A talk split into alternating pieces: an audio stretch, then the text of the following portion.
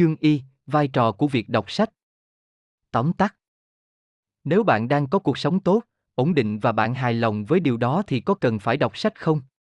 Chương đầu cuốn sách sẽ giải đáp giúp bạn. Đọc để làm gì? Nguyễn Cảnh Bình Việc đọc rất quan trọng. Nếu bạn biết cách đọc, cả thế giới sẽ mở ra cho bạn.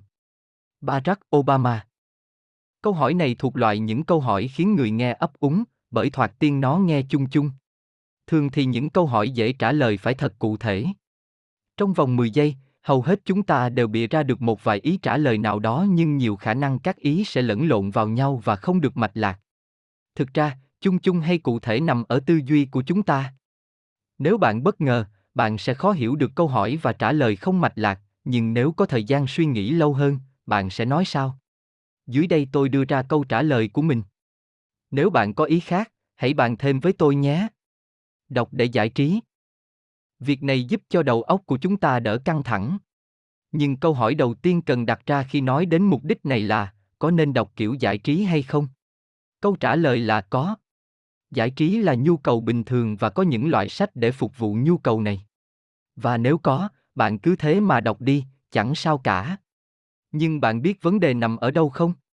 Đó là khi bạn dành cả cuộc đời chỉ để đọc sách giải trí. Các vĩ nhân toàn đọc sách cao siêu trời ơi đất hỡi thì cũng tốt cho các vị, nhưng hầu hết chúng ta đang không phải là vĩ nhân hoặc sẽ không trở thành vĩ nhân, điều này bạn đã tự đi đến kết luận được rồi đúng không? Nói tóm lại, cũng tương tự, nếu bạn thích đọc sách giải trí thì cứ đọc, không cần ấy nấy mất thời gian, nhưng tôi có vài kinh nghiệm muốn chia sẻ thế này. Tôi thường đọc sách giải trí vào buổi tối để thư giãn đầu óc và thường chọn sách, truyện hài hước hoặc lãng mạn dễ đọc. Thứ hai, sách giải trí không hoàn toàn vô ích, nó giúp thư giãn thì không phải bàn cãi, ngoài ra không phải là không cung cấp được một chút kiến thức hữu ích nào. Kiến thức đến qua con đường hài hước thì không còn gì dễ vào bằng. Trong cuộc sống chúng ta cũng cần khiếu hài hước, cần tận hưởng và nếu tự sở hữu thì càng tốt. Chúng ta cũng cần những đề tài để nói chuyện với người khác, bạn đọc 50 sắc thái, 50 Shades of Grey, rồi đi buôn chuyện cũng được, cho dù cần lưu ý là 50 sắc thái không phải là nhẹ nhàng lắm, bạn cần vận dụng nhiều đến trí tưởng tượng của mình. Bạn có thể thấy tôi khá là trung dung về khoản đọc sách giải trí, vì tôi cho rằng thái độ đó là phù hợp nhất rồi và không nhất thiết phải nghiêng về bên này hoặc bên kia. Nói về các yếu tố làm nên sách giải trí thì nói về các yếu tố không làm nên sách giải trí sẽ nhanh hơn. Chúng ta không nhất thiết phải trả lời các câu hỏi theo hướng tư duy của người hỏi đúng không nào? Nên nói thế này, không có loại sách gọi là sách vớ vẩn trong số những cuốn sách đọc để giải trí. Bởi đơn giản, nếu như nó vớ vẩn hẳn và không có ích cho một ai trong số chúng ta thì đã chẳng ai thèm đọc rồi. Mà đã không thèm đọc thì cũng không cần phải lăng tăng là vớ vẩn hay không vớ vẩn.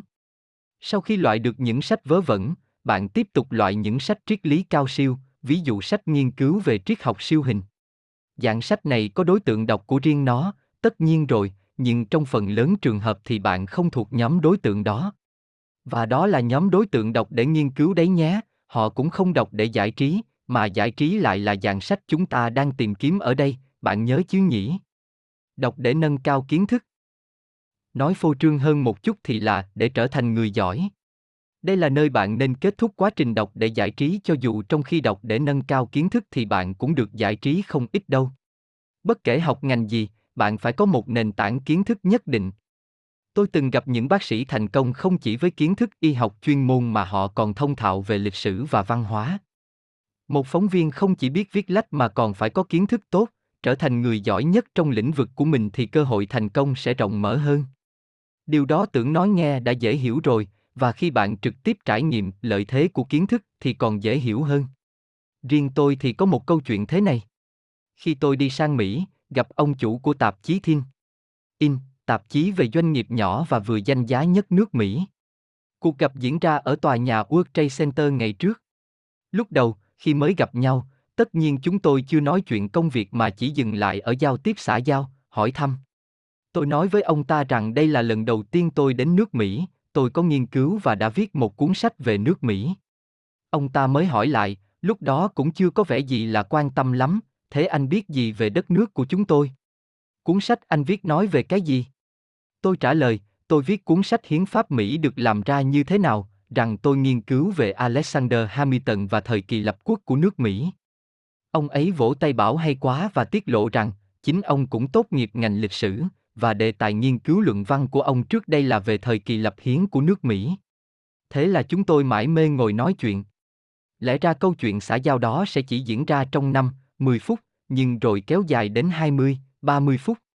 Chúng tôi nói về những gì cả hai đều nghiên cứu và tâm đắc về lịch sử nước Mỹ. Quá trình đàm phán công việc sau đó của chúng tôi. Chắc bạn cũng đoán được. Suôn sẻ hơn rất nhiều so với dự kiến vì đối tác nhận thấy chúng tôi chia sẻ được với họ về cả kiến thức lẫn sở thích. Khi gặp gỡ người này người kia, ở Việt Nam hay nước ngoài, tôi luôn để ý đối tác sinh ra ở vùng quê nào và ở nơi đó có điểm gì đặc biệt về lịch sử, địa lý, văn hóa, thậm chí dòng họ của đối tác. Các cuộc nói chuyện tưởng như xã giao sẽ trở nên hữu ích đủ để bạn bất ngờ.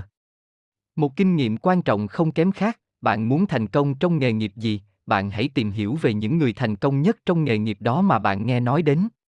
Những người thành công nhất ấy. Những người chỉ hơi hơi thành công thì cứ từ từ đã. Không ai thành công một mình, nhưng ta có thể thành công cùng với những người mà nếu không đọc sách thì ta còn không tưởng tượng nổi là có lúc họ sẽ đồng hành cùng ta. Lãnh tụ và sách Tôi không biết một vị lãnh tụ nào mà trong đầu họ không có cả một gia tài về sách. Kennedy đọc không biết bao nhiêu cuốn sách mà kể. Mao Trạch Đông đọc một lúc bốn, năm quyển sách. Mao Trạch Đông và Tưởng Giới Thạch có hai cách đọc khác nhau, mặc dù cả hai đều là những kho sách.